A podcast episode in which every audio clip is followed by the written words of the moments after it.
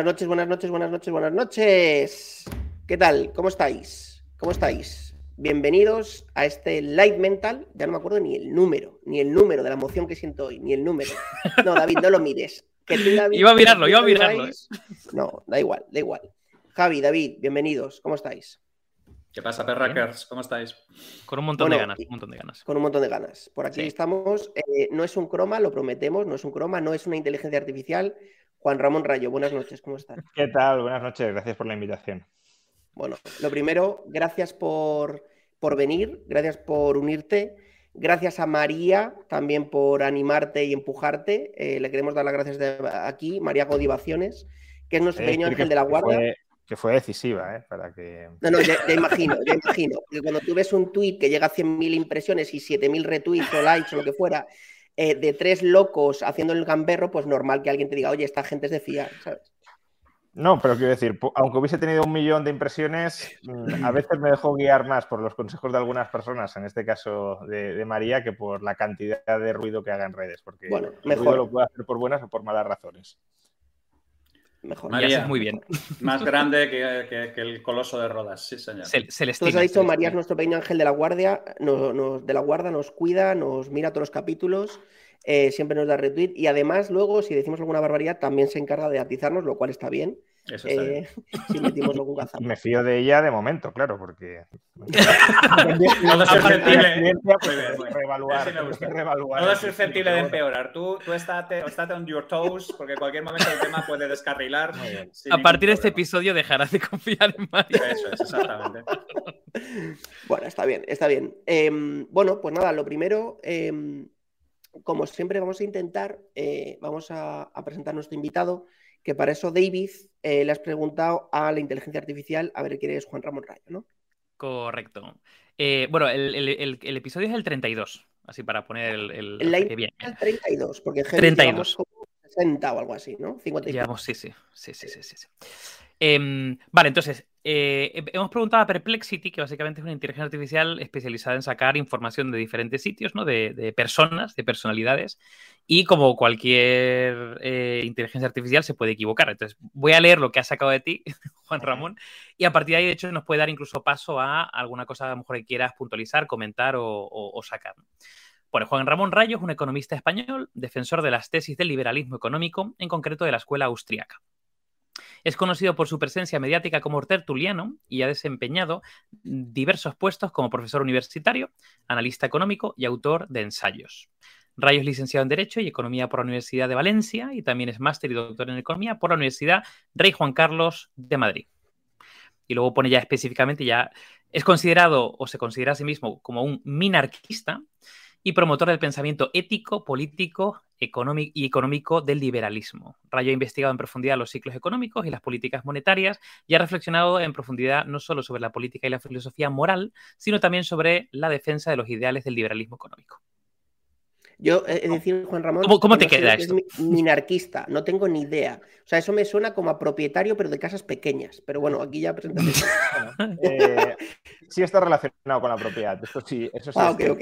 Bueno, matices, pues que últimamente, ya hace ya varios años que no aparezco en, medios de comunicación, en televisión fundamentalmente, eh, al menos en platós. Eh, desde casa sí que me hacen alguna vez alguna entrevista, pero a platós hace tiempo que decidí no, no ir porque se pierde muchísimo tiempo y la ventaja marginal que uno obtiene por, acudir creo que cada vez es más pequeña con la caída de audiencias y con el estallido de otros medios de comunicación alternativos como pueda ser YouTube.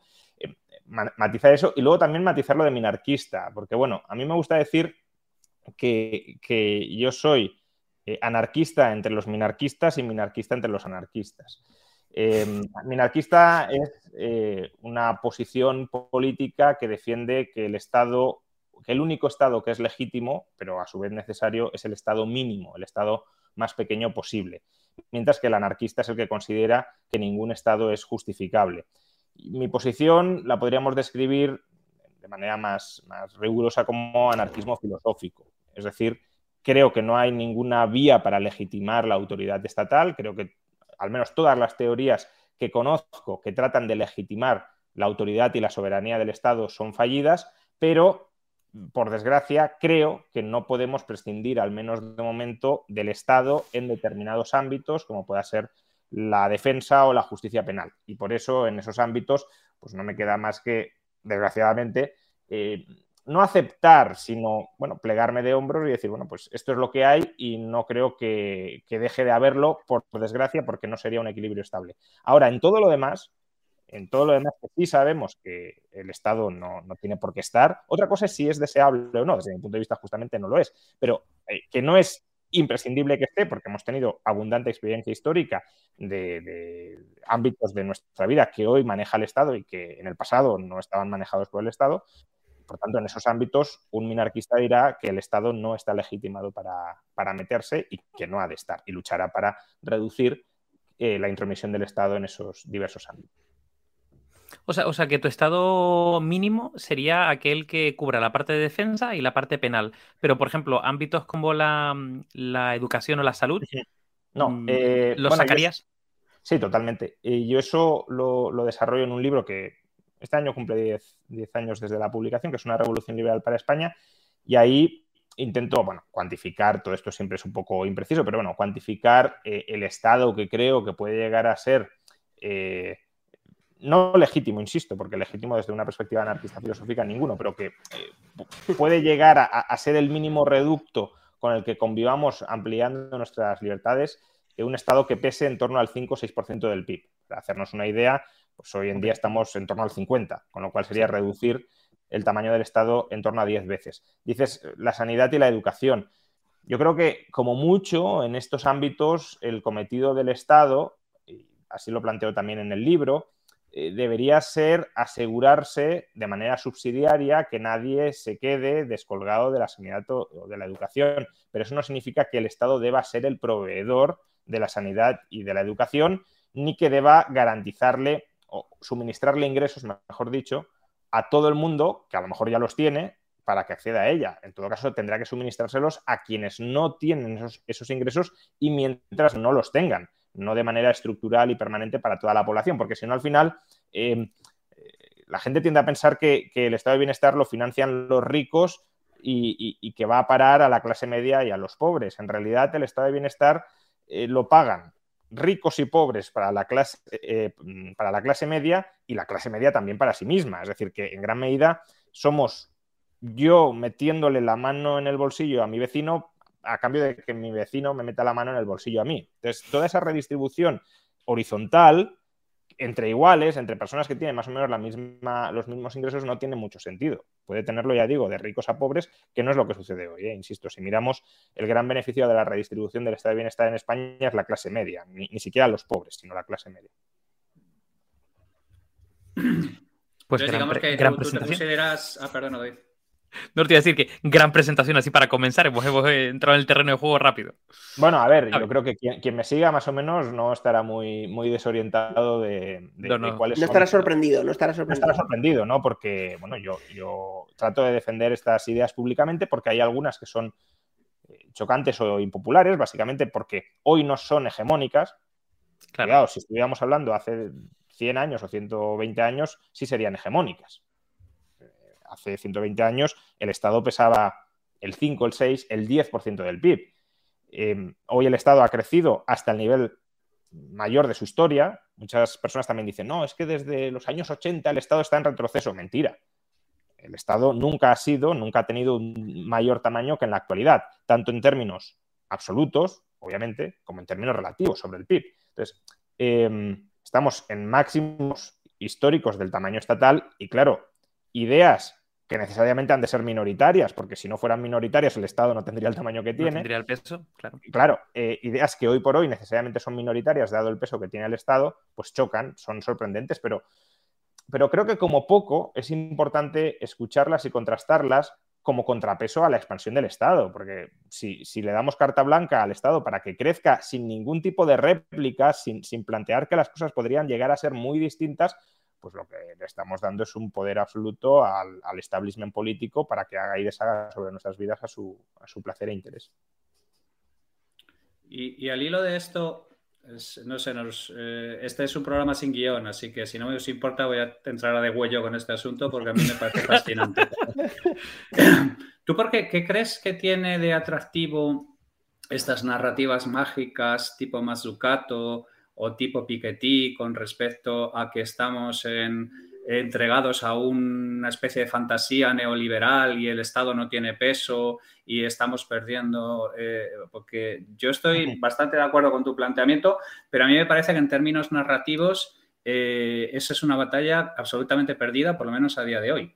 Bueno, a ver, has tocado, has mencionado dos autores que, en cierta medida eh, tratan de, justificar o, apuntan a problemas o a carencias de nuestra sociedad actual que permiten justificar un incremento del Estado. ¿no? En el caso de Piketty, muy claramente, él lo que hace es generar una narrativa de por qué el capitalismo es inherentemente desigualitario, por qué mm. hay una tendencia genética del capitalismo a generar desigualdad y que para luchar contra esa desigualdad pues hay que revertir algunas de las políticas que se han venido aplicando durante las últimas décadas. Durante las últimas décadas es verdad, como decía antes, que el peso del Estado no ha caído, pero sí ha habido, por ejemplo, una reducción de la fiscalidad sobre el capital o de los tipos marginales más altos sobre, sobre la renta en España, no sé, en los años 60 el tipo marginal máximo sobre la renta con Franco superaba el 60%, hoy afortunadamente mm. no. Pero bueno, este discurso de alguna manera como que quiere recuperar esa parte del Estado.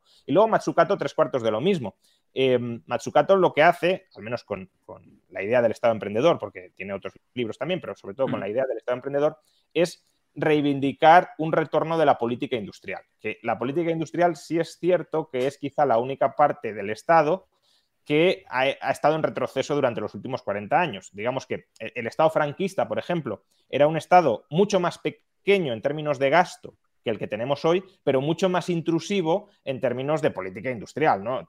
todo, el reguero de empresas públicas tremendamente deficitarias e ineficientes que legó el franquismo. Pues de alguna manera es querer recuperar esa parte del Estado emprendedor, del Estado industrial que, se perdió en los años 80. Eh, en los años 80, a partir de los años 80, como que el Estado deja de ocuparse de temas industriales y pasa a ocuparse de redistribución de la renta. Por lo que quieren es ahora redistribución más Estado industrial, es decir, que lo haga todo el Estado, vamos, lo, de siempre.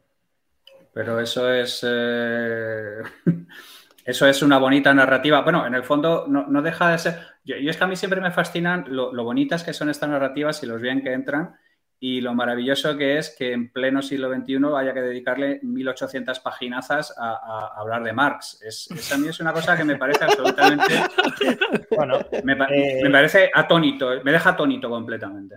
Bueno, eso ya es otro tema, ¿no? Eh, quiero decir, el, marxismo hasta cierto punto tiene, tiene todavía raigambre en nuestras sociedades, pero yo creo que, el pensamiento de Marx ha, influido de, muchas formas en nuestra cosmovisión de, la sociedad de las que a lo mejor ni siquiera somos conscientes. Entonces, no deja de ser un reto intelectual tratar de, confrontar a probablemente el pensador más influyente de los últimos 200 años. Yo, al comienzo del libro, lo pongo a la altura, quizá eso es pasarse, pero a la altura en cuanto a influencia de masas de Jesucristo o de Mahoma. ¿Por qué? Pues porque ha sido un personaje que ha conquistado la mente de, decenas de millones de personas y que incluso sus ideas han tenido implementación política, no ha sido pues una narrativa que se ha quedado en debemos querernos en narrativa, no, solo en narrativa.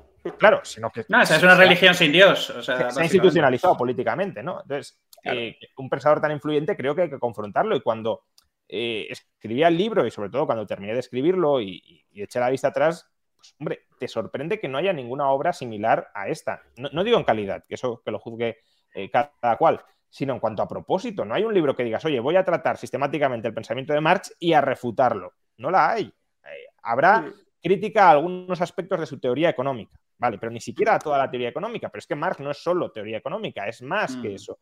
Está, genial que, lo cuentes así, porque era un poco el argumentario que tenía yo con Javi, de un poco qué creíamos que era la motivación que te había llevado a hacerlo, ¿no? Porque, decía, decía Javi, joder, pero ¿por qué en este momento hay que demostrar que el agua moja y el fuego quema? Hombre, pues sí, el agua moja y el fuego quema. Pero seguramente es ese punto también intelectual de decir, quiero enfrentarme a un reto de este calado, ¿no? Como para demostrar también que por qué no, ¿no? Oye, ¿y por qué no me lo voy a hacer? Y a lo mejor algo que puede Mm. estar antagónico a gran parte o cierta parte de tus opiniones eh, mm, o, o de lo que mm, normalmente dices, pero ¿por qué no me puedo enfrentar a este reto? ¿no? Incluso parte de la gente, yo te lo digo también como, como, como espectador incluso, ¿vale? Parte incluso de la gente que puede ser crítica contigo, eh, que nos puede pasar también a nosotros, ¿no? Como divulgadores, en cierta medida. Tú también le estás dando, eh, oye, sí, tú me puedes criticar, pero mira, que yo soy una persona que también hago autorreflexión, hago ponderación de mis opiniones y hago un análisis, un estudio de quizá un, un antagonista a mí y con eso eh, también puedo enriquecer mi, la propia conversación, ¿no? Y yo creo que eso es fantástico. Eh, sobre esto, dos, dos comentarios, ¿no? Em, uno, a mí me gusta escribir o plantearme escribir, claro, eh, sobre aquello, sobre lo que no sé o sobre lo que quiero saber mucho más. Planteo la escritura de un libro como un proyecto de investigación. Es verdad que he escrito algún libro sobre algo que ya sabía y que he investigado poco. Por ejemplo, quizá el libro más vendido eh, de mi autoría hasta el momento sea Liberalismo, eh, los 10 principios básicos del orden político liberal. Bueno, pues ese libro lo escribí sin, sin, mucha investigación adicional porque ya son lecturas que había venido haciendo durante mucho tiempo. Pero en el caso de Marx, por ejemplo, yo tenía críticas que me parecían muy claras a su teoría económica, tal como yo la había estudiado, normalmente a través de fuentes secundarias eh, o de lecturas rápidas, pero no, no, no, exhaustivas de toda su obra, que es larguísima, y, y, y, quería aprender mucho más sobre marxismo. Entonces, para aprender sobre algo, creo que al menos a mí me funciona proponerte escribir sobre ese algo para tener que leer todo vale. lo que se pueda sobre ese algo, porque además es cuando tú escribes, los demás van a leer lo que tú has escrito. Entonces, Obviamente. Claro, no, no, y, también van, y, y, también van a ir a buscarte, porque si estás claro, van a, van a querer, o, yo creo, ¿no? O sea, y más si es un antagonista. ¿no? Claro. claro. Entonces, eh, tienes que estudiarlo muy bien. No te puede dar pereza eh, estudiarlo en determinados momentos porque no te quieres exponer en público a, a, hacer el ridículo escribiendo algo que esté claramente mal. De modo que eh, el, el, proyecto de escribir un libro como que te empuja a ser riguroso, a ser exhaustivo y a someterte, claro, al escrutinio público. Y, y en segundo lugar, a mí también me gusta escribir libros, si lo queremos, de confrontación, es decir, no, no de realimentar el discurso de los míos, sino eh, tratar de comprender qué están diciendo los críticos contra lo que yo pienso. Porque, eh, a ver, si solo hay un chalado o un par de chalados que dicen algo, pues bueno, podemos pensar que, que, es un problema de esa persona, que a lo mejor ni siquiera, pero podría serlo. Pero claro, cuando muchísima gente suscribe unas determinadas ideas, ya sean las, las de Marx, las de Keynes, las de la teoría monetaria moderna, pues bueno, si tanta gente piensa esto, no serán todos absolutamente estúpidos. De hecho, eh, dentro de cada una de estas corrientes eh, suele haber gente muy brillante. Entonces, si gente tan brillante suscribe esas ideas, pues algo tiene que haber ahí que sea razonable o, que, o, que, tenga algo que, que, que, enganche al personal.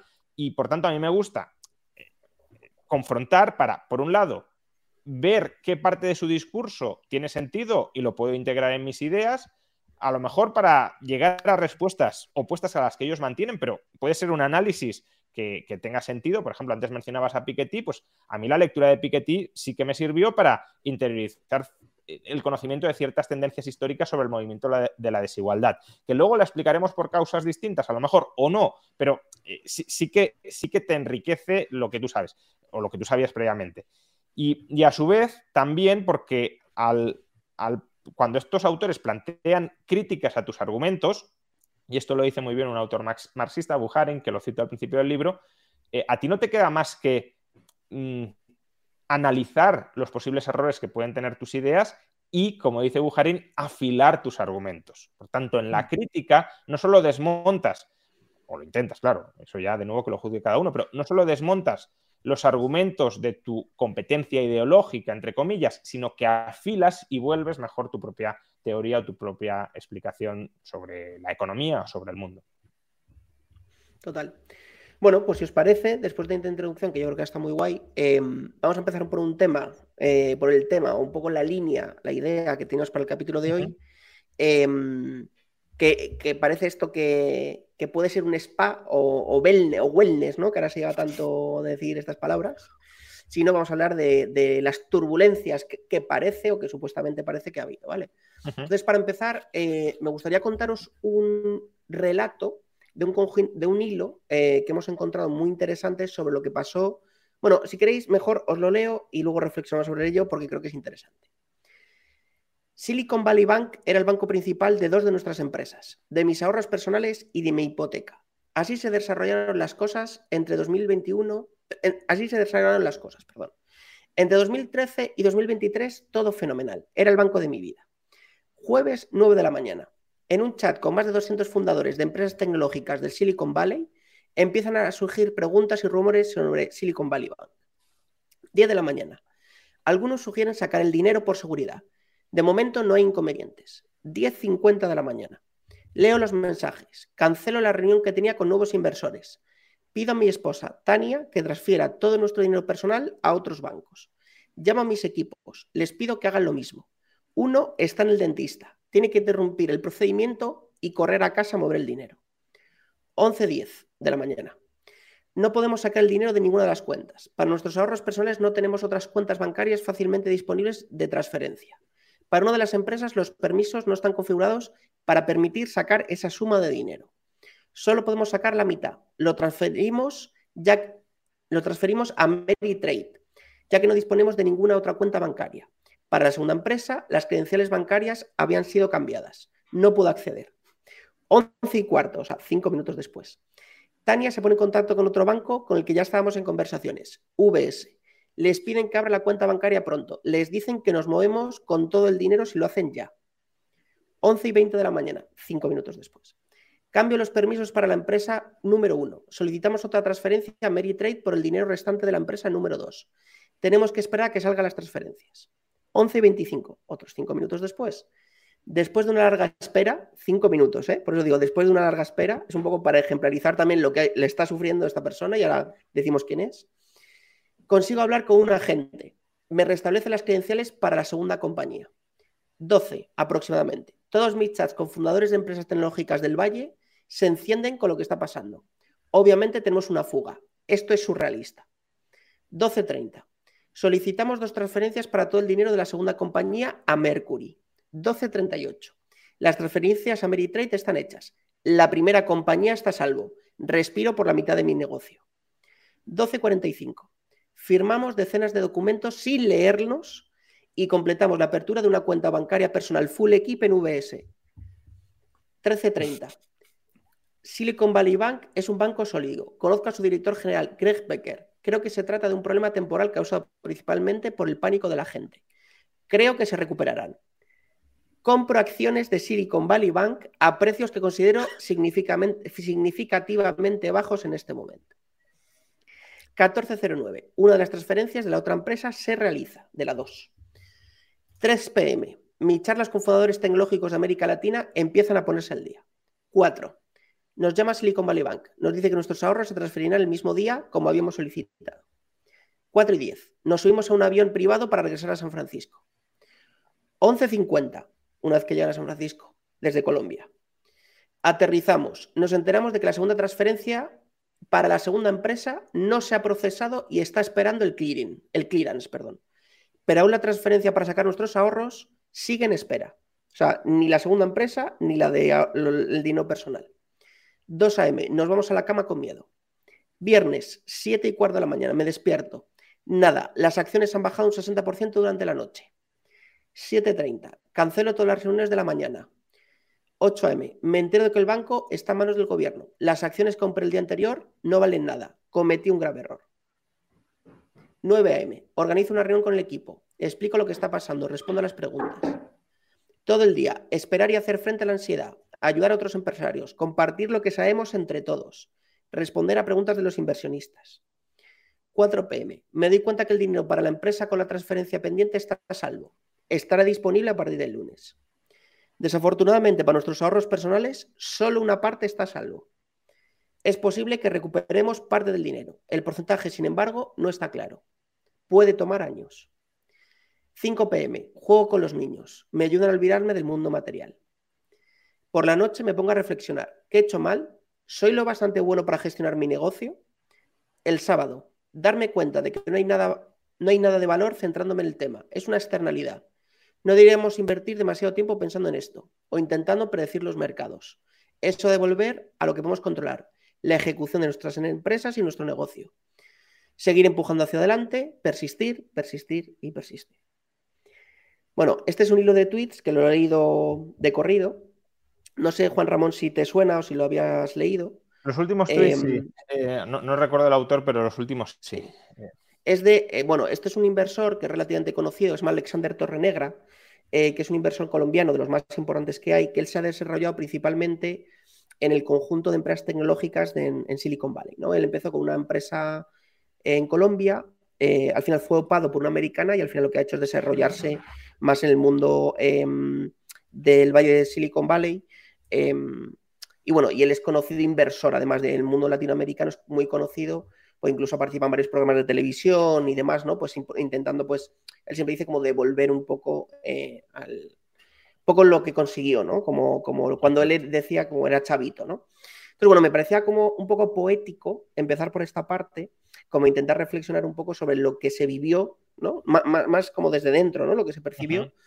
Un poco para abrir el debate, el debate o, un poco el contexto de em, la situación, ¿no? El otro día leí un, capítulo que recomiendo a cualquiera que quiera investigar un poco, que te lo he comentado también antes de abrir directo, que me gustó mucho, eh, tuyo, eh, que hablas del Deutsche Bank, pero me parecía que hacías una radiografía bastante em, independientemente acertada o no, porque quizá pueda haber toques subjetivos, yo personalmente creo que sí, pero me parecía muy relevante cómo hacías una radiografía perfecta de las sucesiones de acontecimientos, los acontecimientos que me han sucedido eh, durante estos días con el Silicon Valley Bank, Credit Suisse y la situación de Deutsche Bank.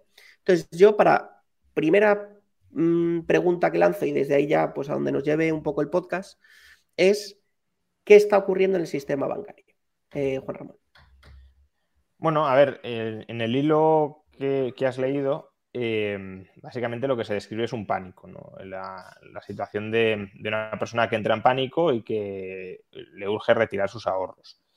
Em, y además que tiene o debería tener una cierta capacidad para retirarlos de manera muy rápida, porque las nuevas tecnologías, tú lo decías, no, pues 11.40, 11.45, ¿cuánto está tardando esto? Las nuevas tecnologías permiten ordenar transferencias instantáneas a cualquier parte del mundo y por tanto eso lo puede hacer mucha gente y por tanto el pánico puede ser global y muy rápido. Em, ahora, ¿por qué se da ese pánico? Pues ese pánico se da porque los depositantes, los cuentacorrentistas, aunque a veces no somos conscientes de ello, somos acreedores de un banco, somos inversores en la deuda de un banco. Los depósitos son deuda del banco. Con lo cual, claro, en, momentos normales no, no, nos planteamos eso, que le estamos prestando dinero, o mejor dicho, dando financiación al banco. Eh, pero cuando hay la posibilidad, el miedo de que el banco no pague sus deudas, como cualquier otra empresa, pues entonces, claro, queremos asegurarnos de que vamos a cobrar. Y las deudas de los bancos, a diferencia de las deudas de otras empresas, tienen una característica muy particular, y es que son deudas a la vista. Eh, las deudas de otras empresas suelen tener un plazo de vencimiento que, bueno, según cuando se haya emitido estará más o menos cerca, pero no son de cobro inmediato. A lo mejor tienes que esperar un mes, medio año, un año, cinco años, diez años, quince años a cobrar. Pero en el caso de las deudas de los bancos, puedes ir al banco en cualquier momento y decirle, págame.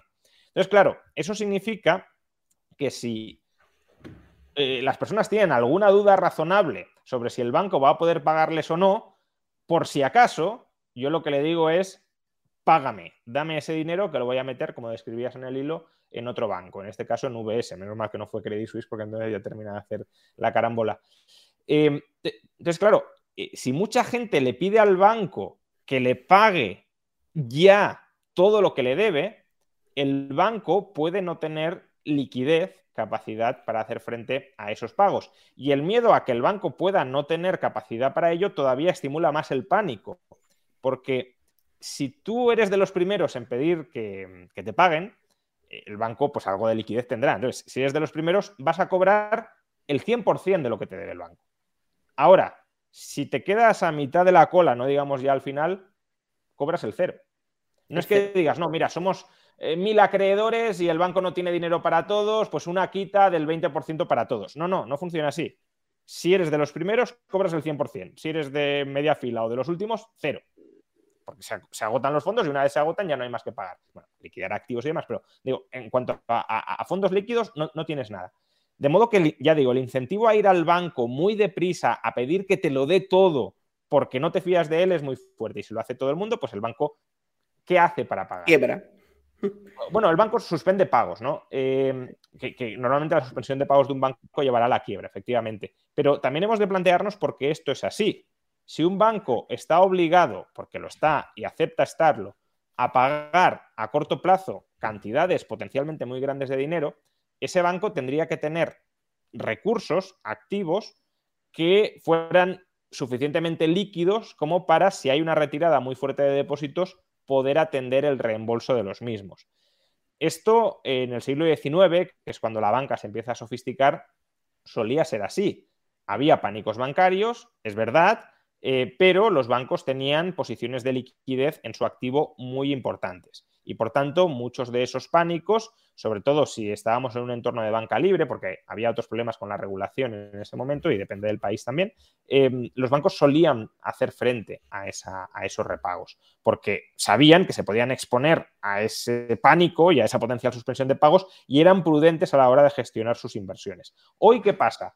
Hoy los bancos que tienen en el activo, en el activo tienen inversiones a largo plazo. De hecho, se suele decir que un banco, su modelo de negocio es endeudarse a corto plazo e invertir a largo, captar financiación a corto plazo a la vista y luego inmovilizar esa financiación en hipotecas, en préstamos empresariales, es decir, en inversiones, en, financiación que otorgan ellos que se recuperen en largo plazo. Y claro, si tú debes el dinero a muy corto plazo, pero a ti no te deben el dinero a muy corto plazo, sino a muy largo plazo, estás muy fastidiado o puedes estar muy fastidiado si muchos te vienen a exigir que les pagues. Y eso es justamente lo que le pasó a Silicon Valley Bank. Mucha gente cree que Silicon Valley Bank suspendió pagos porque estaba relacionado con el sector tecnológico y que claro... No, no, es un tema de mala gestión. Claro, aquí para alguien que nos escuche que no sea muy ducho, no es un tema de mala gestión, es un tema coyuntural de eh, yo le he invertido X dinero y realmente ahora estoy teniendo un contexto ¿no? Eh, macroeconómico muy diferente. ¿no? Claro, eh, o sea, no, es que dijeran, no, es que yo le presté capital a esta startup y entonces, como fue mal el negocio, no me pagó. No, no, no tiene nada que ver con eso. De hecho, las pérdidas del Silicon Valley Bank se producen sobre unos activos que, si nos, los, nos lo dicen así en principio, son los más seguros que existen.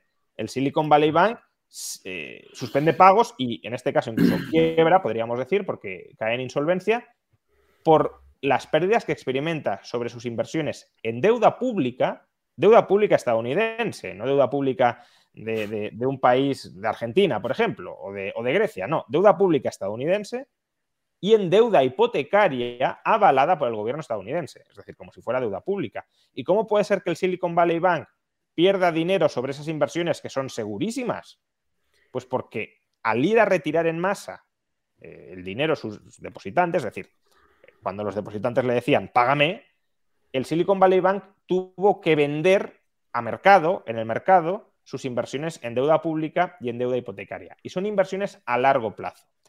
Eh, por una cuestión financiera, que a lo mejor pues, quien no, sea, no, tenga los conocimientos básicos o, medios en finanzas, a lo mejor no, no se entiende bien, pero cuando los tipos de interés suben, el valor de las inversiones a largo plazo cae, el valor de liquidación de las inversiones a largo plazo. Con lo cual, el Silicon Valley Bank tuvo que vender con pérdidas respecto al dinero al que las había comprado sus inversiones en deuda pública y en deuda hipotecaria. Y esas pérdidas son las que descapitalizan el banco y lo llevan a, suspender pagos y a quebrar. Porque además no tenían, no tenían hedge de los cambios de tipo de interés.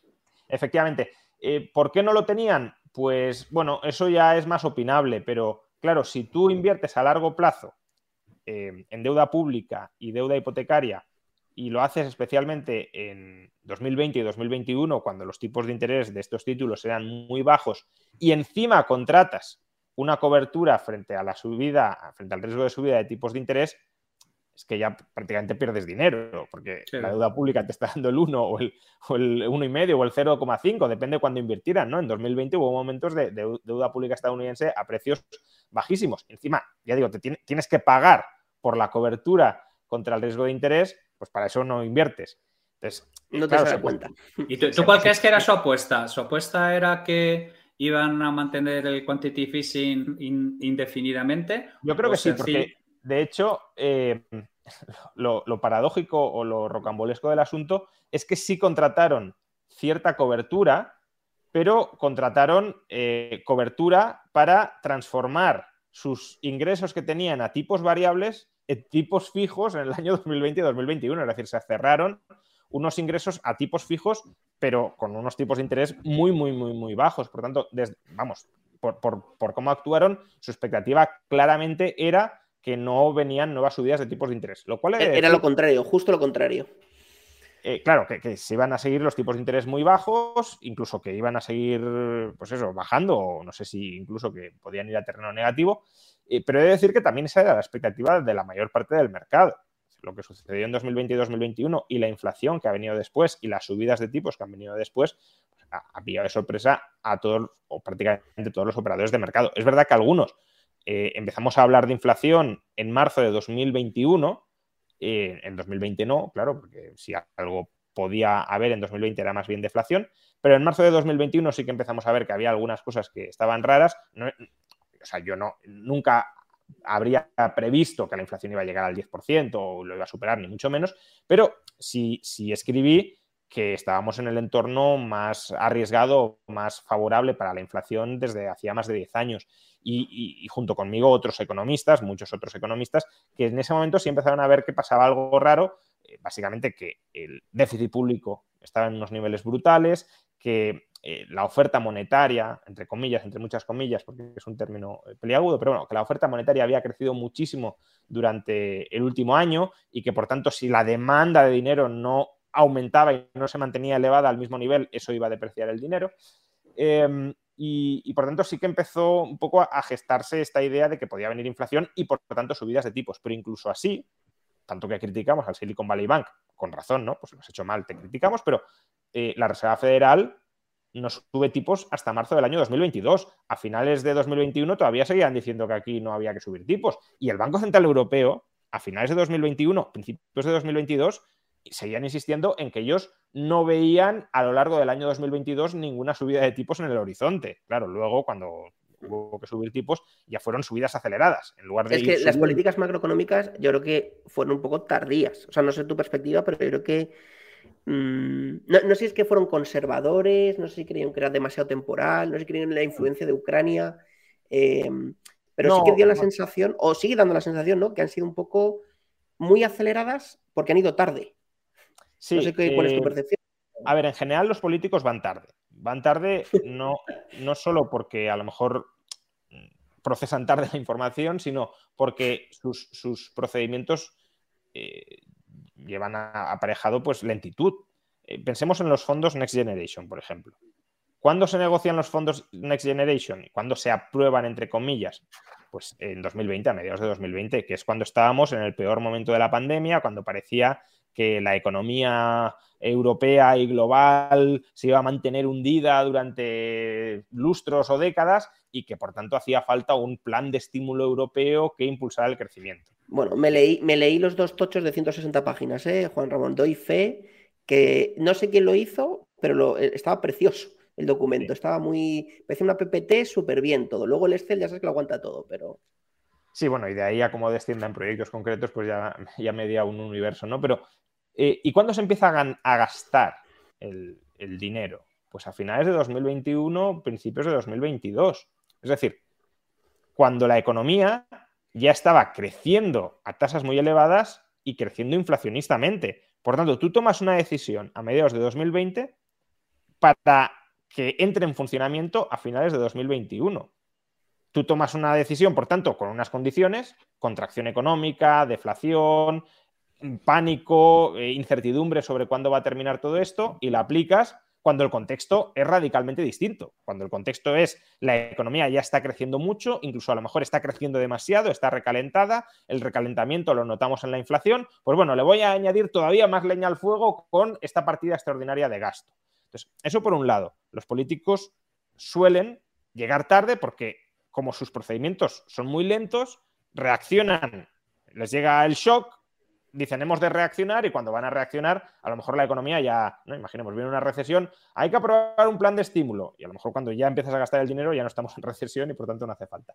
Pero es que además en este caso yo creo que como veníamos de, de más de una década de, de tipos de interés muy bajos, de inflación prácticamente nula, una década en la que el miedo era más bien la deflación, en la que los banqueros centrales decían que querían generar inflación, que su objetivo era generar inflación y no lo conseguían.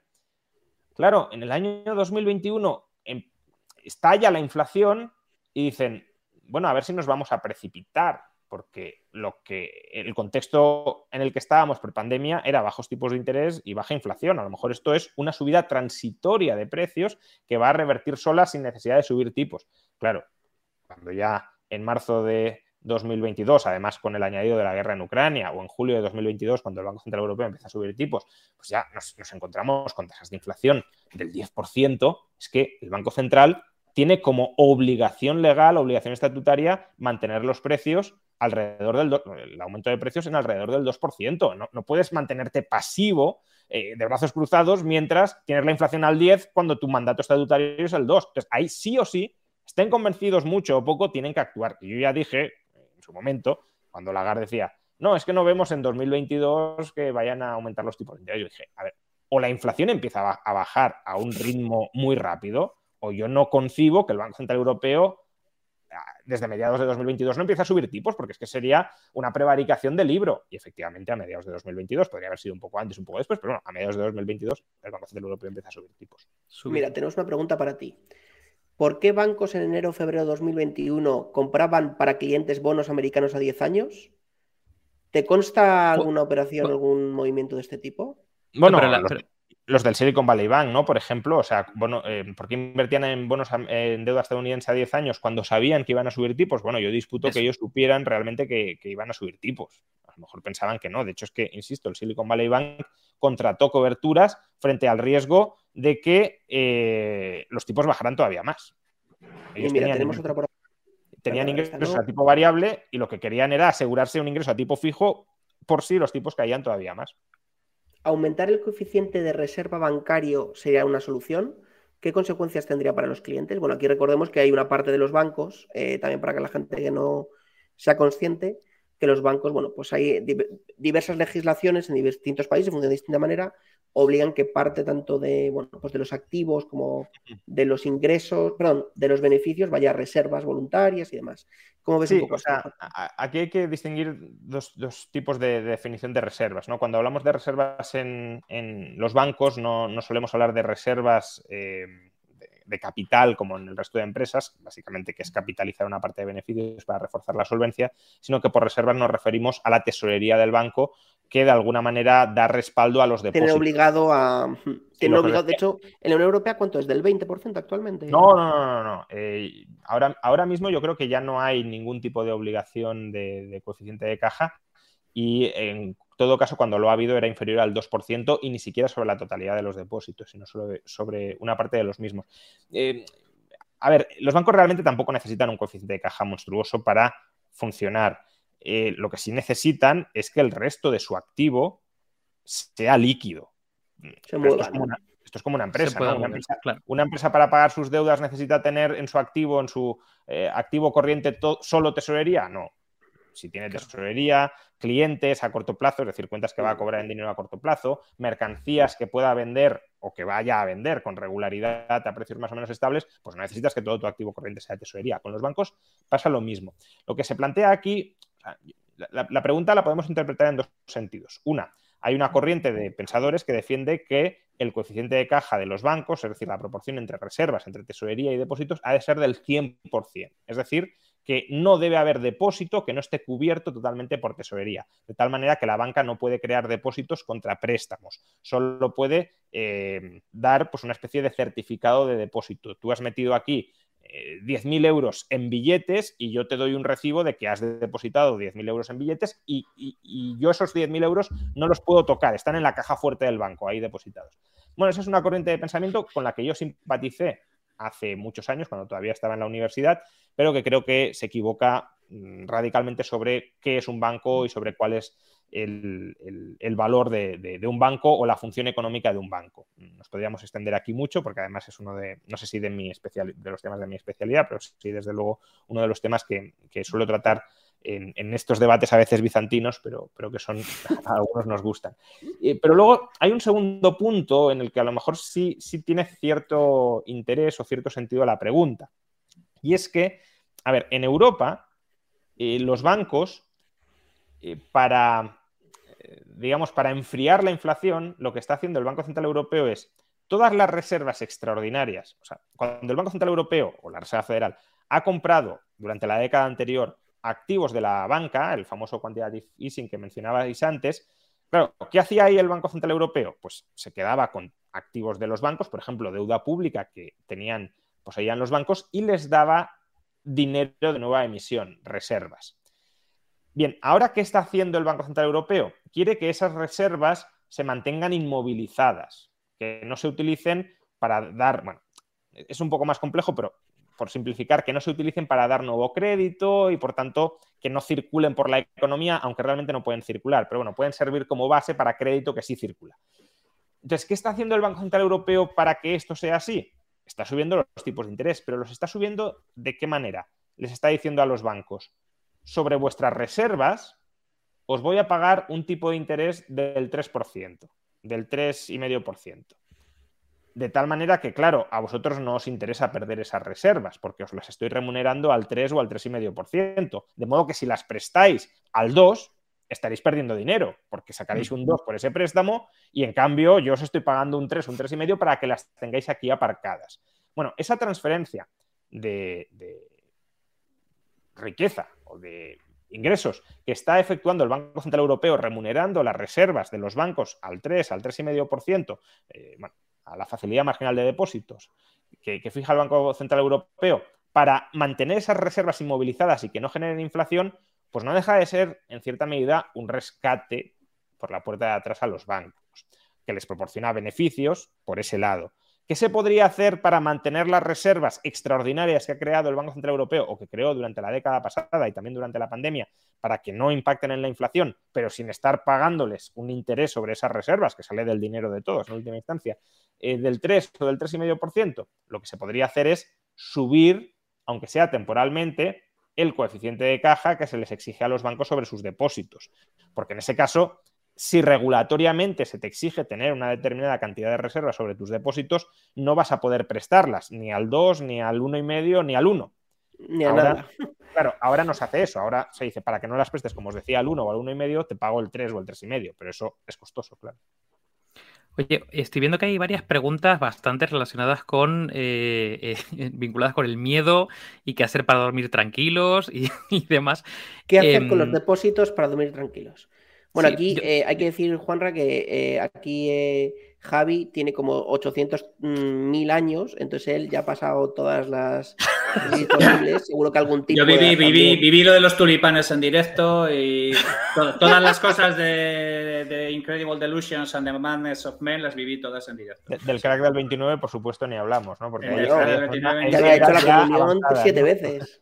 Exactamente, ahí ya yo, yo, iba, yo estaba abajo comiendo pipas mientras iban cayendo los magnates por las ventanas y tal, era bastante... No, en serio, en serio, es, es, un tema... Sí, perdona. no, no te iba a decir, a ver si, si, si, contesta la pregunta de los depósitos y luego eh, la, hago, la, hago, desde el otro lado, de cómo, se, cómo podríamos reformular los bancos eh, y que, hmm. yo creo que puede ser interesante. Claro, eh, a ver, lo primero que hay que decir es que si uno tiene menos de 100.000 euros en depósitos, que supongo que será eh, gran parte de, la audiencia, salvo que tengamos un público muy selecto, eh, en España pueden estar tranquilos mientras el Estado español siga siendo solvente. ¿Por qué? Pues porque por debajo de 100.000 euros los depósitos están cubiertos por el Fondo de Garantía de Depósitos. Cuestión distinta y en función de lo que has dicho que me preguntarás luego, es si esto está bien que sea así o no. Pero respecto a la situación actual, que tenga eh, en un depósito menos de 100.000 euros puede estar tranquilo, mientras, insisto, el Estado español siga siendo solvente. Si empieza a tener dudas sobre si el Estado español puede suspender pagos, es decir, salir del euro y suspender pagos, etcétera, que creo que es un escenario que a corto plazo no se maneja, pues entonces sí que podría tener problemas y sería mejor que transfiriera esos depósitos a un banco alemán, por ejemplo. Pero... O lo metes debajo del ladrillo en tu casa.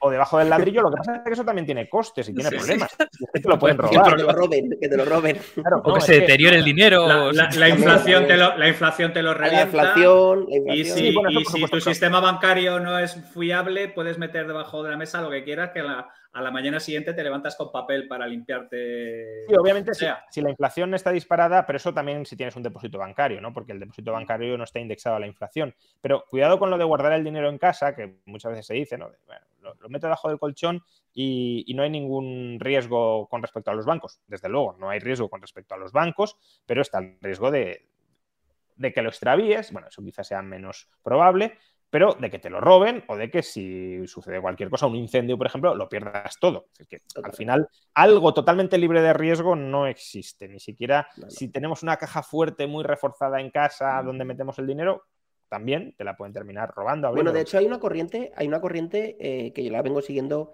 eh, con un poco de mm, curiosidad, aunque no, no, no soy partidario, de la gente también pues, que invierte en oro, platino, plátano, como en metal eh, valioso y como en relojes, refugio también, en ¿no? En relojes, relojes, en, en vinos. en- sí, sí. Eso, pero eso puede tener En, bi- algo en más- bienes Giffen al final, ¿no? Porque es un poco casi bienes Giffen que, que, bueno, que parece que la elasticidad de demanda casi no afecta y que durante el tiempo se sigue incrementando el valor, ¿no? Parece. ¿no? Eh, a ver, eh, el- la inversión en oro yo creo que puede tener algo más de sentido, eh, ya no digo coyuntural, que bueno, pues ahora hay muchos inversores que son, tienen una visión alcista sobre, sobre el oro, porque creen que no se va a derrotar la batalla contra la inflación, que, que puede volver la represión financiera, o incluso si vamos a una crisis financiera, esos son escenarios en los que el oro podría ser alcista. Pero no estoy hablando en ese sentido, que me, mantengo escéptico.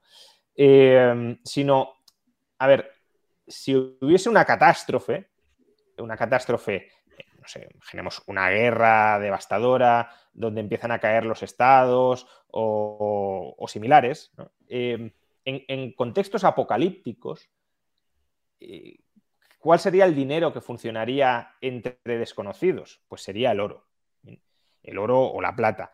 Con lo cual, claro, si uno es muy adverso al riesgo y tiene mucho miedo a esos escenarios catastróficos que son muy improbables, pero que si suceden, el daño que se genera es brutal y uno quiere tener una cierta protección frente a ese escenario, ya digo, improbable, pero de un daño esperado gigantesco, aún con baja probabilidad, pues eh, puede hacer bien invirtiendo en oro. De hecho, a las grandes fortunas se les recomienda tener en torno al 5, 10% quizá ya sea excesivo, pero hasta el 10% de su fortuna en oro, porque claro, imagina que tú vives estupendamente, eres un millonario que no le falta de nada, pero bueno, ten en cuenta que tu estilo de vida puede cambiar de la noche a la mañana si llega pues, un gobierno populista y te lo expropia todo, o si viene una guerra y, y te destruye todas las empresas, etc. Entonces, bueno, según Piketty, no, si eres millonario, eres millonario para toda tu vida siempre, y tres reencarnaciones, efectivamente. Sí, bueno, bueno, a ver, depende del nivel de pasta que tengas, ¿no? Pero... Claro, no, pero para, para esa gente, claro, decir, pues, oye, yo quiero tener un seguro de mmm, si, si sucede algún escenario de estos desastrosos,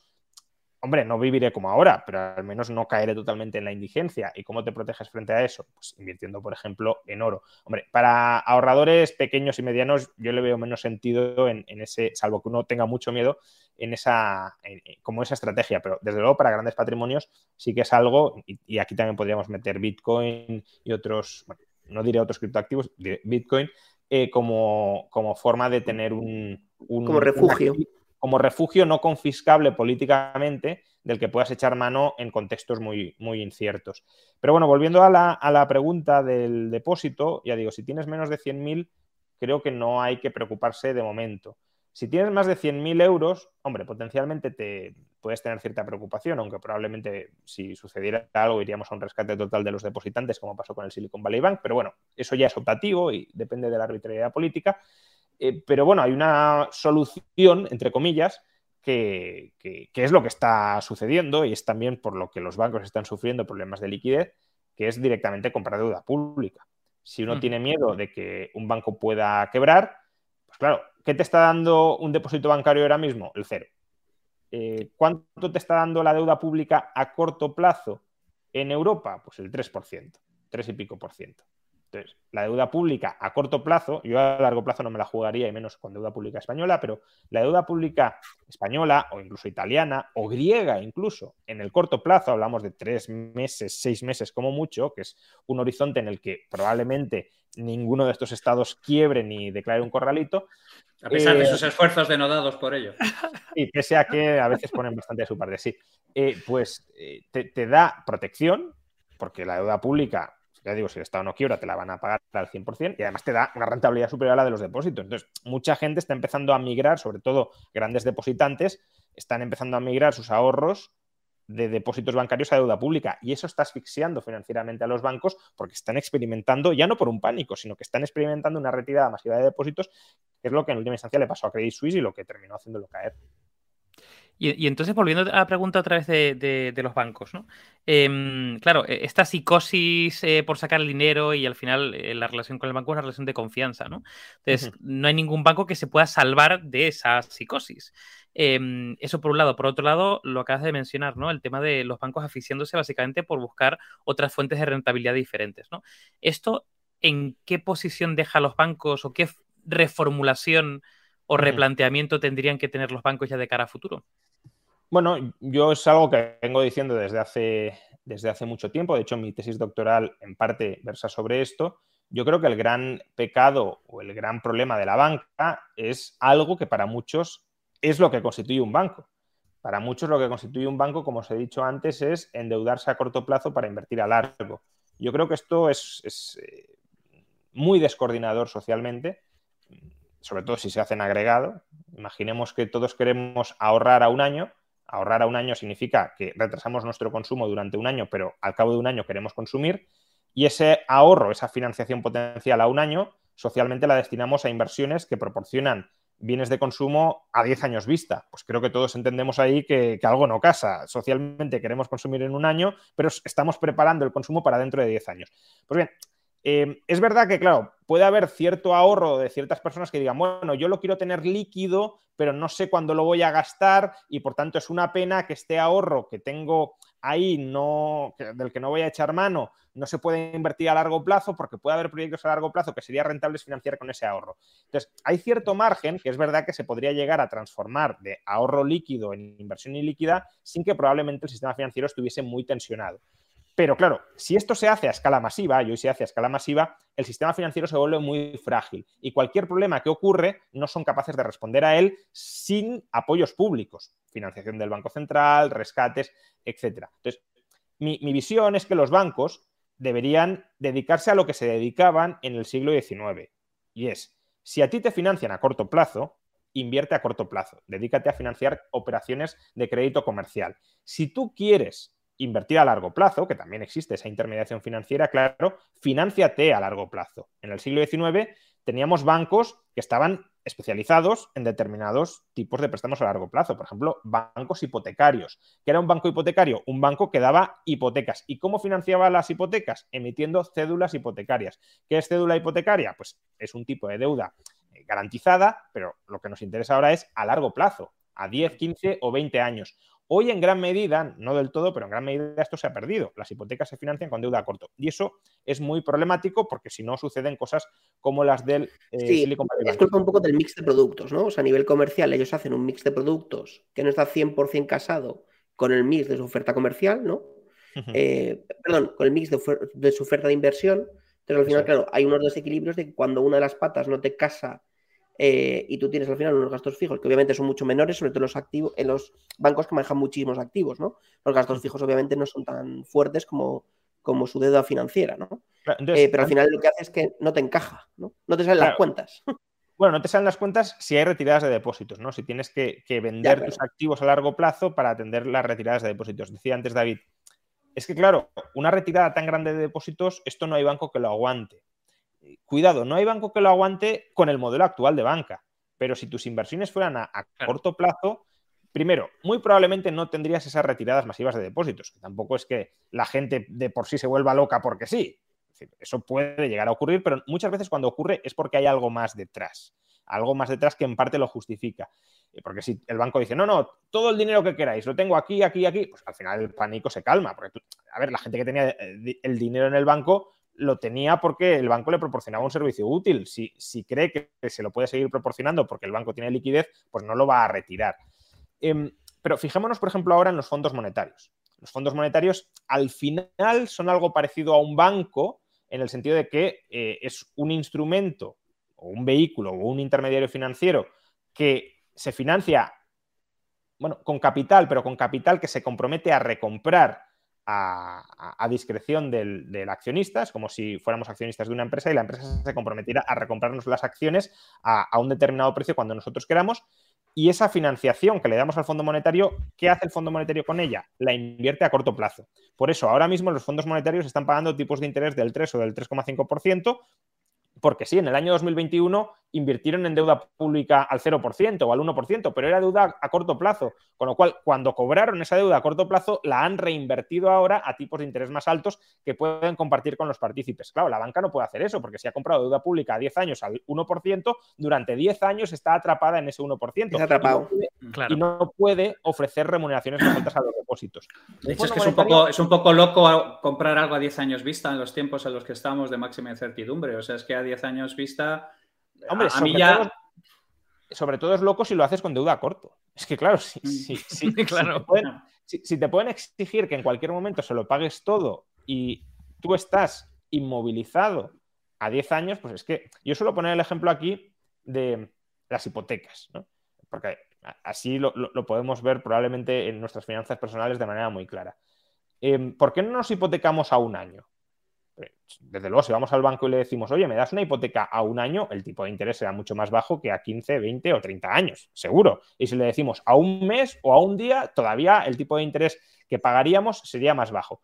Pero ¿por qué no nos hipotecamos a un día, o a un mes, o a un año? Uno podría decir, porque, hombre, yo no puedo pagar a un mes o a un año. Es verdad, la mayoría de la gente, claro, si pide un préstamo hipotecario, no tiene los fondos para poderlo amortizar al 100% en un año. Pero eh, sí podrías hacer aquello que hacen los bancos, y es al cabo de un año, el banco que me ha dado la hipoteca me reclama el 100% del préstamo hipotecario. Yo no tengo el dinero, pero voy a otro banco y le digo, oye, ¿me das una hipoteca? Y con esa hipoteca que te da el banco, amortizas la hipoteca que tenías viva y que ha vencido del otro banco. Si hicieras esto, te financiarías a tipos anuales más bajos que si te cierras una financiación hipotecaria a 25 o 30 años. Pero ¿qué pasa? Que es tremendamente arriesgado, porque si tú al cabo de un año no consigues refinanciación, te liquidan la casa y si además te la liquidan en un momento en el que el mercado inmobiliario no está bollante, pues te la liquidan con pérdidas, te queda la deuda viva, etcétera, etcétera. Entonces, esto es algo que podríamos hacer las familias, podríamos intentar hacer las familias o las empresas y no lo hacemos porque es muy imprudente. Pero esto es lo que hace la banca porque la banca vive en última instancia conectada, si lo necesita, al Banco Central que la va a refinanciar en esos momentos de tensión de liquidez. Y eso modifica o genera un riesgo moral un comportamiento perverso, eh, pues una arquitectura de incentivos perversa. Eso es, por parte del sistema bancario. Y creo que eso es lo que hay que cambiar, esa arquitectura de incentivos perversa, que cada banco se responsabilice de la gestión de, sus propia, de su propia financiación, de su propia liquidez y de su propia solvencia. Que si un banco cae, se sepa que ha caído y que no va a, los, intereses que hay alrededor de, ese banco no van a ser rescatados. Que eso es muy duro y desde luego a corto plazo no sé si sería socialmente eh, resistible, pero es que la única forma de eh, que los bancos no jueguen con pólvora del rey, es decir, no, no, no, inviertan bajo la expectativa de que llegado el caso se socializarán pérdidas con el resto de la población, es que las pérdidas se centralicen en los bancos y en los inversores de los bancos. que sean responsables. Es que esto en realidad juega con la cultura financiera de la gente, porque la gente se cabrea cuando se produce el rescate bancario porque ignora de que en caso contrario, al final del día, quien tendría que, pagar solidariamente es la gente que ha elegido ese banco que ha hecho esas prácticas incorrectas que, le han llevado ahí. No, solo en cultura, a mí me sorprendía del hilo que, has leído antes, em, que como te dije, los últimos tweets sí los había leído, pero eh, al menos no, recordaba. Eh, el, uno en el que, el que dice eh, bueno, no, sí lo había leído, sí, sí, sí lo había leído ese, pero me ha impactado ahora más. Eh, que dice, eh, bueno, al final he decidido centrarme en aquello que puedo controlar y... Muy estoico eso. es que, bueno, las, finanzas, de un banco no las puedo controlar y por tanto eso lo, he de considerar una fuerza de la naturaleza.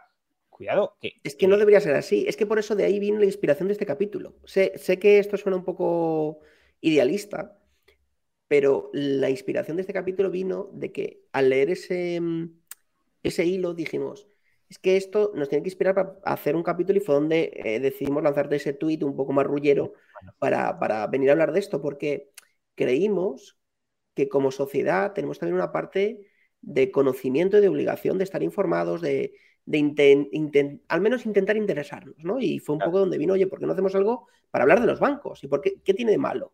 No, pero, pero más allá de, entender el sistema financiero, que creo que como parte de cultura financiera es, importante y es necesario, pero aquí voy a algo más concreto. Es decir, esta persona, que como nos has comentado, es un inversor profesional, está diciendo que él no es quien o no está capacitado para evaluar si el banco en el que ha invertido, porque repito que tener un depósito en un banco es invertir en la deuda de ese banco, eh, es un banco que puede o no pagar su deuda. Me sorprende que, por ejemplo, no dijera lo mismo, a lo mejor estaba incluido, pero con respecto a su inversión en acciones en ese banco. ¿Por qué no ah, dice, eh, ¿por qué no dice, bueno, eh, mm, me voy a olvidar del pufo de haber invertido en acciones porque eso es algo que no puedo controlar? Hombre, a ver, si inviertes en bolsa y compras acciones de una empresa, lo que deberías hacer es tratar de analizar si esa empresa es una buena inversión o una mala inversión. No vas a invertir a ciegas. Eh, pues lo mismo con los depósitos. Si tú decides tener tu dinero, entre comillas, en un banco, es decir, si decides ser acreedor, inversor en títulos de deuda de un banco, deberías preocuparte de que ese banco pueda pagarte. Y si no te preocupas, estás invirtiendo a ciegas. Y si inviertes a ciegas, lo normal es que salgan cosas mal. Que claro, en nuestra sociedad, pues no todo el mundo tiene eh, capacidad o conocimiento o, tiempo para analizar los balances de un banco, la situación financiera de un banco, em, y, por tanto, hasta cierto punto, mucha gente sí debería confiar en determinados bancos que tengan buena reputación. Y precisamente porque el, principal activo de un banco debería ser la reputación, ellos se encargarían de cuidarla y de no hacer demasiadas trastadas. Pero que un inversor profesional diga esto, a mí me llama muchísimo la atención porque es como ya... Eh, eh, pues, el epitafio a la irresponsabilidad, ¿no? me alegra no haber sido el único. Lo, he perdido todo y, aquí están enterrados mis ahorros, pero yo no tengo nada que ver con esto. Hombre, tú has asignado capital a ese banco, incluso como accionista, según habéis relatado. Por tanto, claro que tiene responsabilidad en esto. Javi, eh, hoy te he visto muy callado y eso me preocupa. Porque de los está pensativo, está pensativo. Tengo a ciencia cierta que tú eres el que gestiona tu efectivo fuera de España. porque me lo contó tu señor. Hubo, una, pregunta por ahí de ¿deberíamos eh, trasladar el dinero fuera de España? ¿qué, perspectiva tienes sobre la banca? Vamos a ver, es que eh, Juan Manuel ha dicho una cosa que a mí me parece fascinante y es eh, los tiempos se están acelerando y los mecanismos no.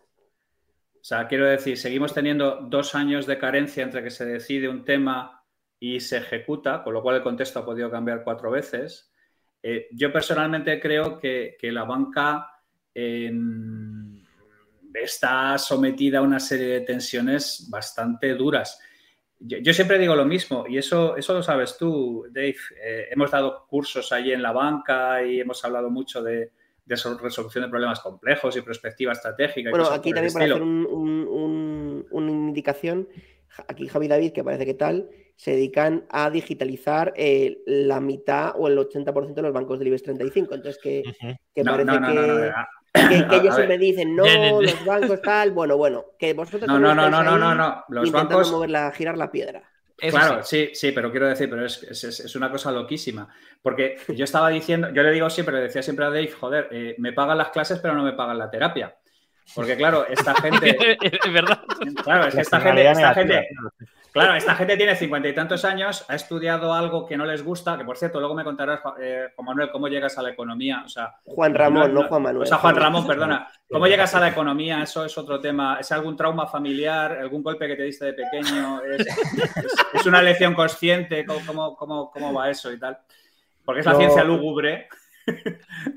Luego te cuento algo sobre la ciencia lúgubre, porque... Eh, eso, y, el asunto es, y el asunto es que esta gente había elegido una carrera que no les gustaba, un tema que no les apetecía, había hecho una serie de cosas que no les tocó, porque su padre y su madre le habían dicho que este era un oficio seguro y este es un sitio donde iban a estar mejor pagados que el mercado y, ahora con 50 años se encuentran que cuando tenían que estar mejorando su handicap en golf están puteados porque no saben qué va a ser de ellos.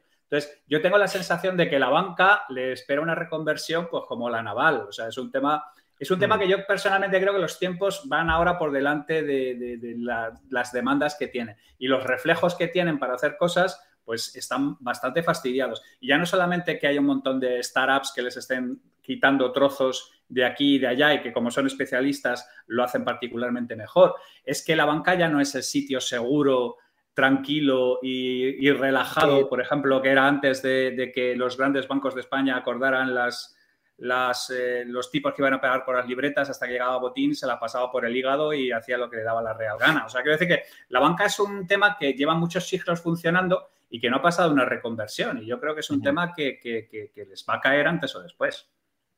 Sí, bueno, hay una reconversión clara de modelo de negocio, eh, totalmente, porque, vamos, el, modelo de negocio de, oficina no, no, tiene ya demasiado sentido o prácticamente ninguno, y era el modelo típico de banca. Entonces, operativamente tienen que cambiar, pero además, como digo, em, en cuanto a estrategia financiera, creo que tendrían que cambiar. No hay intereses para que lo hagan porque siguen, sus riesgos siguen estando socializados y por tanto, si me socializan los riesgos, mi, incentivo es seguir haciéndolo mal. Si a mí me dijeran. No hay, riesgo. Oye, tú, tranquilo, que si en un año nadie te refinancia la hipoteca, te la voy a refinanciar yo. Pues entonces yo me hipoteco a un año y voy rotando la hipoteca porque así me cierro un tipo de interés más bajo que si me lo cierro en cambio a, a 30 años. ¿Cómo llegué a, la economía o por qué me interesó la economía? Bueno, eh, en parte pues, por circunstancias personales, ¿no? Em, mi, padre se quedó desempleado en, la crisis económica del 93 y, fueron pues años más o menos, hombre, tampoco terribles, ni mucho menos, pero más complicados o inciertos. Yo era todavía muy pequeño, pero sí lo recuerdo. Y, posteriormente España eh, empezó a crecer mucho y se, notaba la bonanza, incluso años después bonanza burbujística y artificial. Entonces, como que...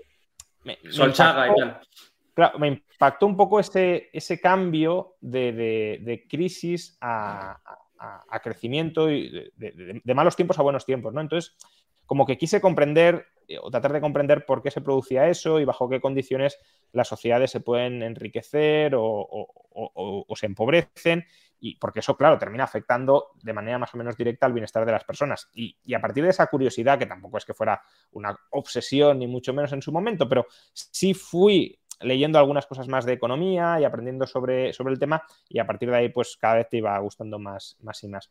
Y un matiz sobre el término ciencia lúgubre, porque eh, tiene... La Pero en mi caso que es un reaccionario. ¿eh?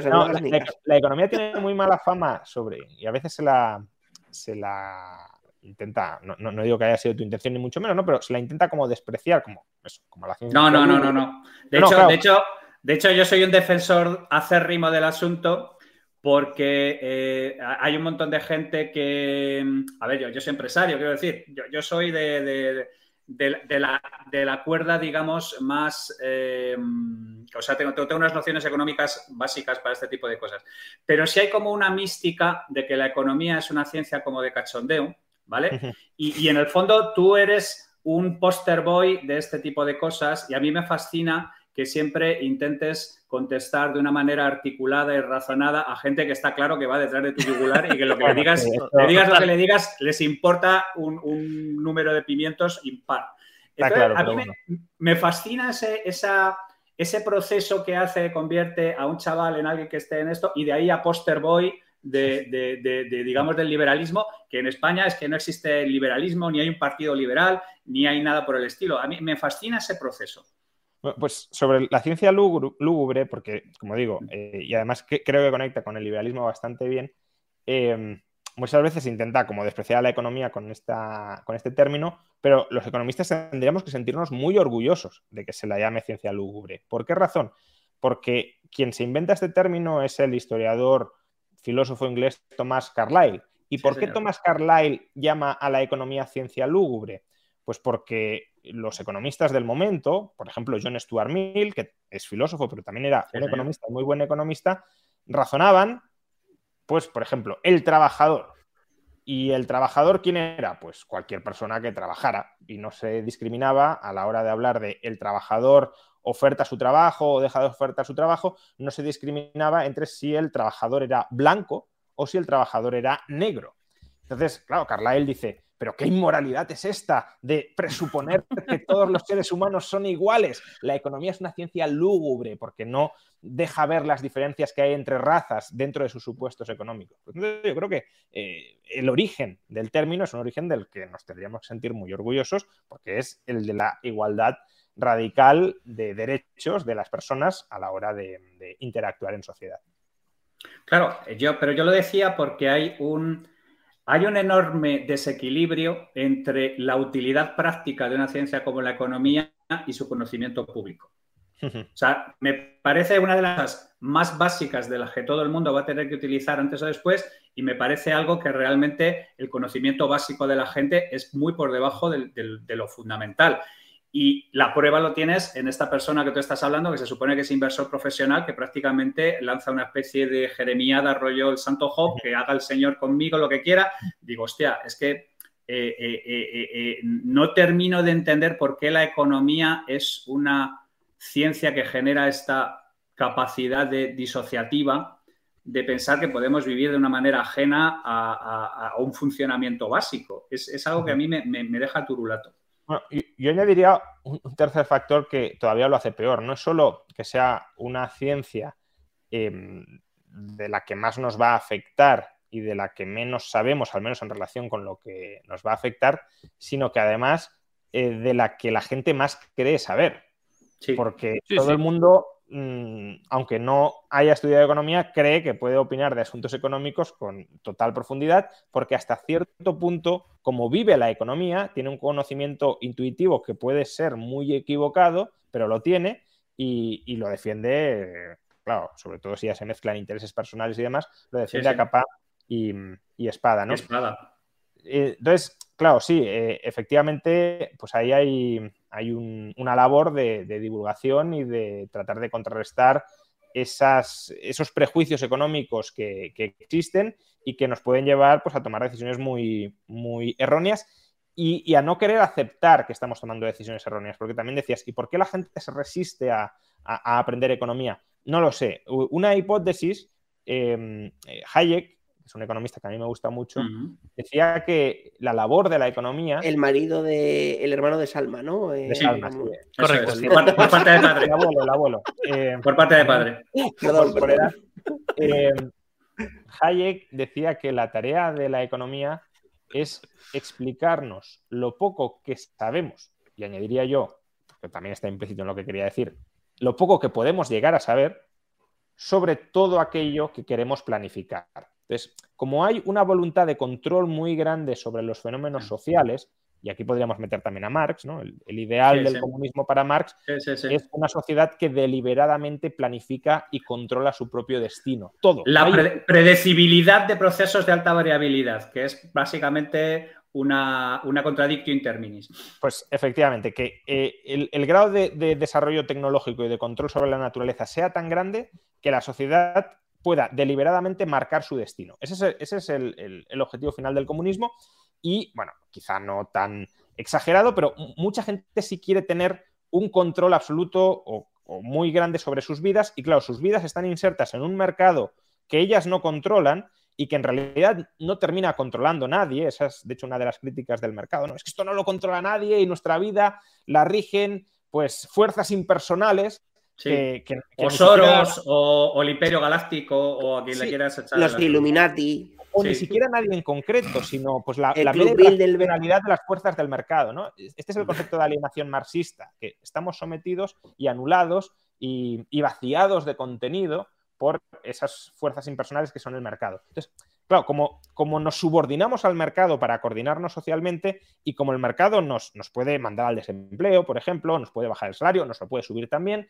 eh, y nosotros no lo controlamos, queremos controlarlo y queremos que el gobierno, porque es como la institución organizada para controlarlo, lo controle. Y a la gente le molesta que le digas, no, es que el gobierno no puede hacer muchas de las cosas que quieres que haga porque no se puede planificar este aspecto. De la misma manera... a, mí esto, a, mí, esto me parece fascinante. Entonces, esa maravillosa fascinación que tiene un delirio etílico como, como es todo lo que tiene que ver con el comunismo unicornista. Es una especie de pulsión de certidumbre, es una especie de, deseo de estar controlados o de tener una cierta locus de, o locus de control sobre cosas que se nos escapan. O sea, es, es, como una especie de, no puedo gestionar esta certidumbre, necesito que venga el Estado a, a asegurarme una serie de cosas o a facilitarme una serie de cosas. Me parece una tesis maravillosa. Sí, o sea, bueno, en el comunismo no sería el Estado porque en el final del comunismo ni siquiera habría Estado, sino que sería una comuna, ¿no? Una, Eso es. Una comuna. Y todos cantaríamos el kumbaya debajo del arco iris. Soberana. Eh, pero sí, la idea es. A ver, Marx pensaba que una persona se, se realizaba como persona a través del trabajo, a través de la transformación de la naturaleza, pero una transformación deliberada de la naturaleza, es decir, transformar a la naturaleza como él quería, no como le ordenaban que lo hiciera, que imprimiera su carácter, su personalidad en la naturaleza. Entonces, si esto mismo lo trasladamos a la sociedad, una sociedad, ¿cómo se realiza? ¿Cómo se emancipa? ¿Cómo se libera? ¿Cómo se completa? Pues siendo la sociedad soberana a la hora de transformar la naturaleza con su trabajo decidiendo, tanto frente a la naturaleza como sobre todo frente a las formas sociales impersonales que dominan a la sociedad, qué quiere hacer, cómo quiere ser, cómo quiere organizarse, cómo quiere ser de mayor, ¿no? Por decirlo de alguna manera. Y, claro, para eso tienes que tener un control absoluto sobre todo. Un control que em, tiene que ser tecnológico. Claro, Marx te diría, eh, en el siglo XV no podías aplicar el comunismo, porque aunque hubiésemos querido planificar y controlar la naturaleza, no habríamos podido porque no teníamos la tecnología para hacerlo. Pero necesitamos un control tecnológico absoluto sobre la naturaleza y luego un control social o político sobre el género humano, que es el propietario comunal, socialista, de esas fuerzas productivas que ejercen un control pleno sobre la naturaleza.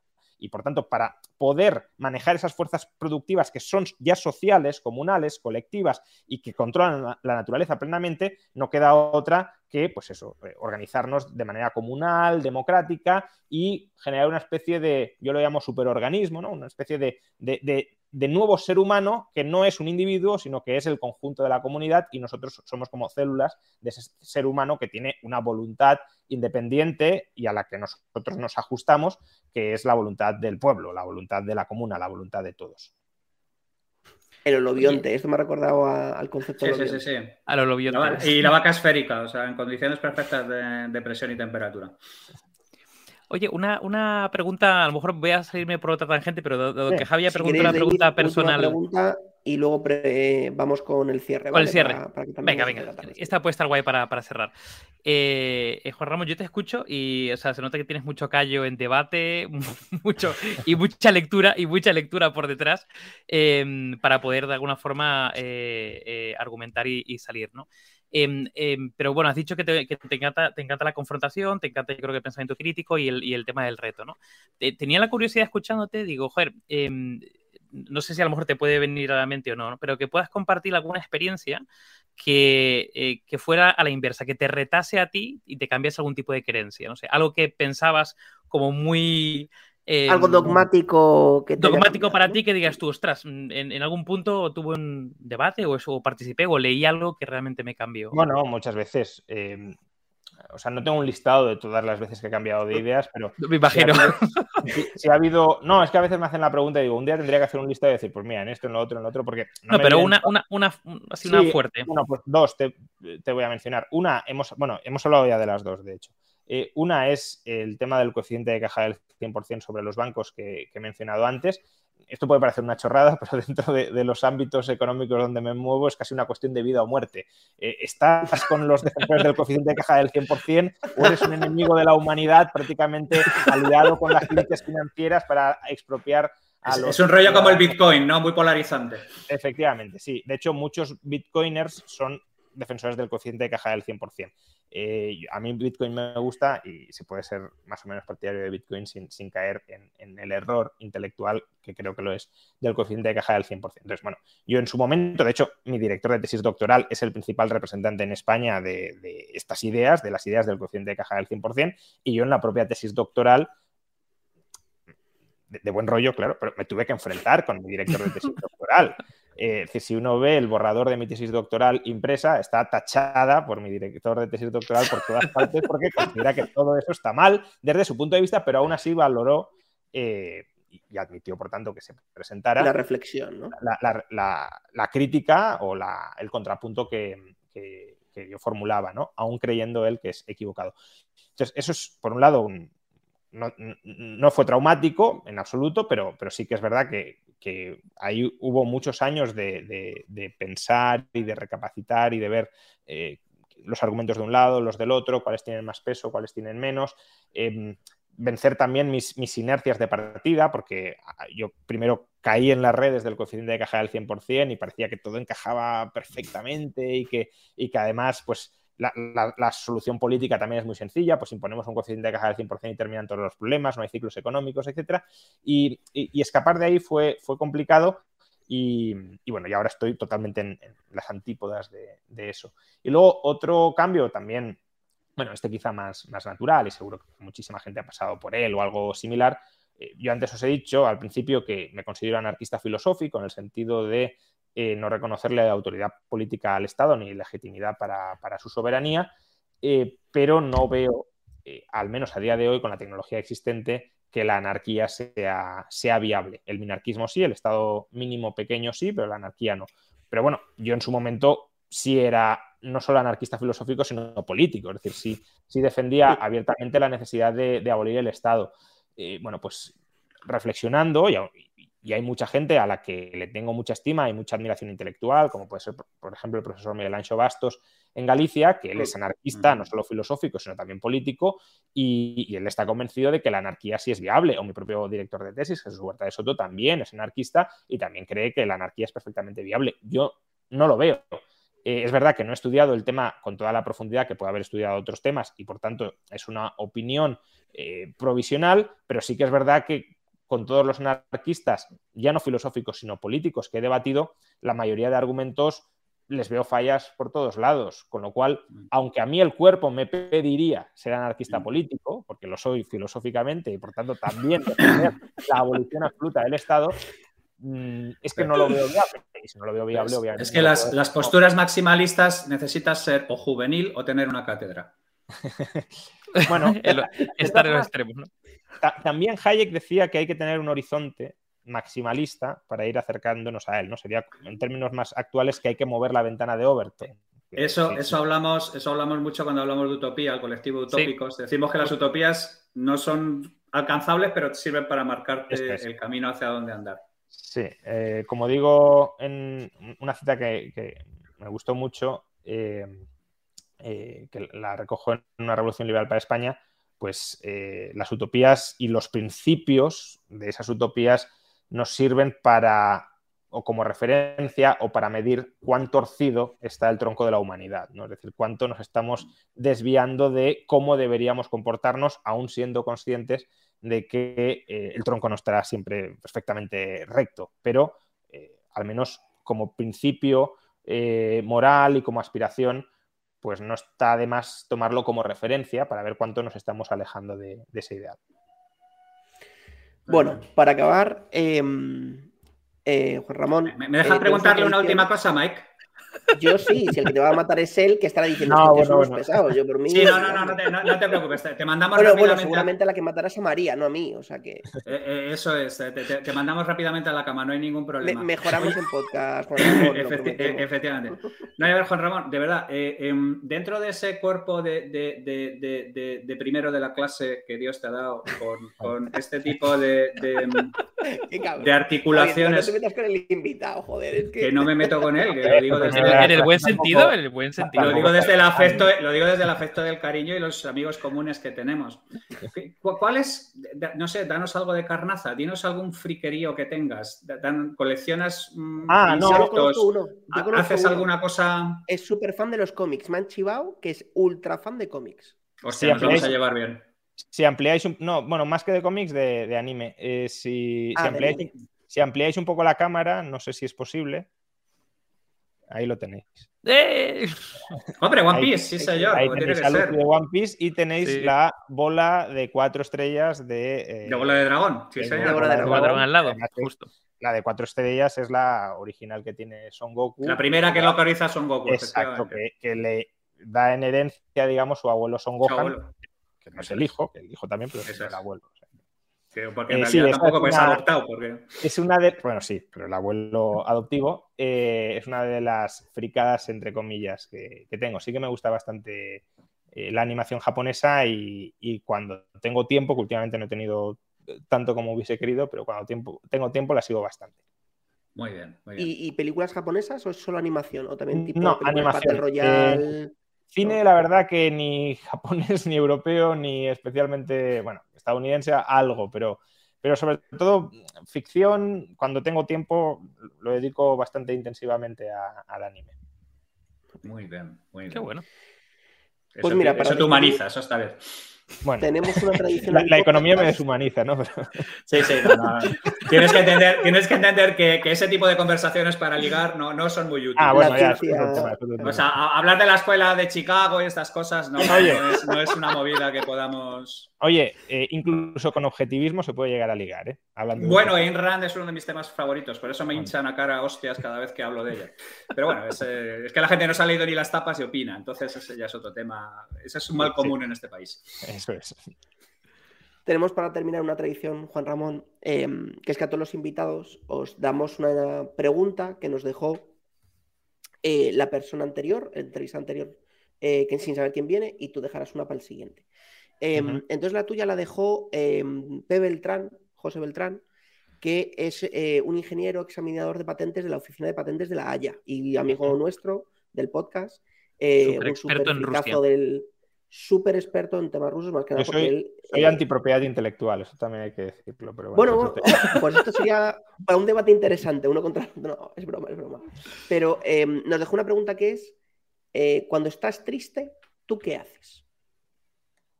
Bueno, int primero intento no estarlo, que eso yo creo que bueno, es eh, ya eh, bastante importante. Es decir, cuando la vida te da un golpe, pues tratar de, de salir de, de, ese golpe o tratar de, de, buscar otras cosas que te llenen y que te apasionen para, para, no estar pensando en ello si no tiene solución y obviamente si tiene solución, pues tratar de afrontarlo.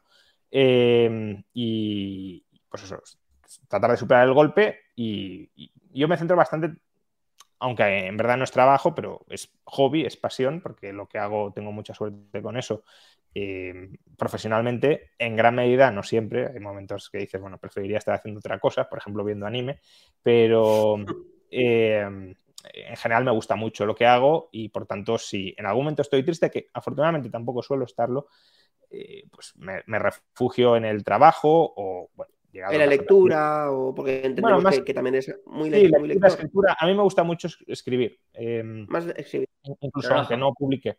Yo desde los seis años eh, ya escribía historias y demás. O sea, como que tengo una cierta necesidad personal de volcar lo que tengo en la cabeza en, en un texto eh, aunque luego ese texto ya digo, no lo publico, no sirve para nada, pero necesito como descargar algunas cosas que me pasan por la cabeza. Y, y bueno, eso me, me, centra mucho y, y, y, también me aísla de ciertas cuestiones que puedan ser problemáticas. Pero en general, yo creo que lo importante es tratar de tener la vida lo más ordenada posible como para que no lleguen momentos de tristeza, que aún así van a llegar, pero los menos posibles. ¿Y qué pregunta te gusta? Muy estoico, ¿eh? Muy estoico. ¿Sí? Que no sabemos quién es. Bueno, pues no sé, ahora mismo estoy eh, leyendo sobre temas de inteligencia artificial muy por encima, o sea, no, no, no, me considero en absoluto un experto, pero una de las dudas que me corroe la cabeza, y que no sé si la podrá contestar el entrevistado, pero bueno, por si acaso, es si el desarrollo de la inteligencia artificial supondrá el exterminio de la humanidad. Joder, facilita. Pero ¿cómo, ¿cómo, pero, pero ¿cómo cojones sacas esta pregunta una hora y media dentro del programa? No, no, porque además yo no la tengo que contestar esa pregunta, es para el, para el que venga más tarde. Maravilloso. Sería muy guay que, por favor, venga el padre de Johnny por fin el próximo. Ojalá. Bueno, podéis seleccionar también al invitado para que. No, no solemos, para que cuadre. No, no, no, para que tenga cierta no, no, no, no, esto no es el Barça, aquí no está Enrique Negreira, no, nosotros no amañamos las cosas. Yo viendo, lo, viendo los comentarios de inteligencia artificial, lo, lo, de, lo de la propiedad intelectual ha generado mucho debate Digo, tenemos, tenemos que volverte a invitar al programa Juan Ramón dentro de un par de meses para retomarte más pendientes. Volvete a hacer lobby con María para que. Lo hacemos a través de María. Esperemos que hayamos quedado bien. que María sí, bien, bien, bien, Mejor de lo Esperemos que lo hayas disfrutado. Agradecerte tu tiempo. Así me gusta ir con expectativas bajas es lo mejor. Total. Creer que somos unos kamikazes, buena gente, pero kamikazes. Y luego darse cuenta, oye que todavía de vez en cuando Javi se abre algún libro, David es buena gente y yo hago lo que puedo. Está bien, soy el que desgrabo, o sea, es la realidad. Em, bueno, pues gracias Juan Ramón. Lo he, pasado, muy bien. Mil gracias. pues un abrazo y gracias a todos. Nos alegramos. Bueno, Salud y ciencia, perras. Chao.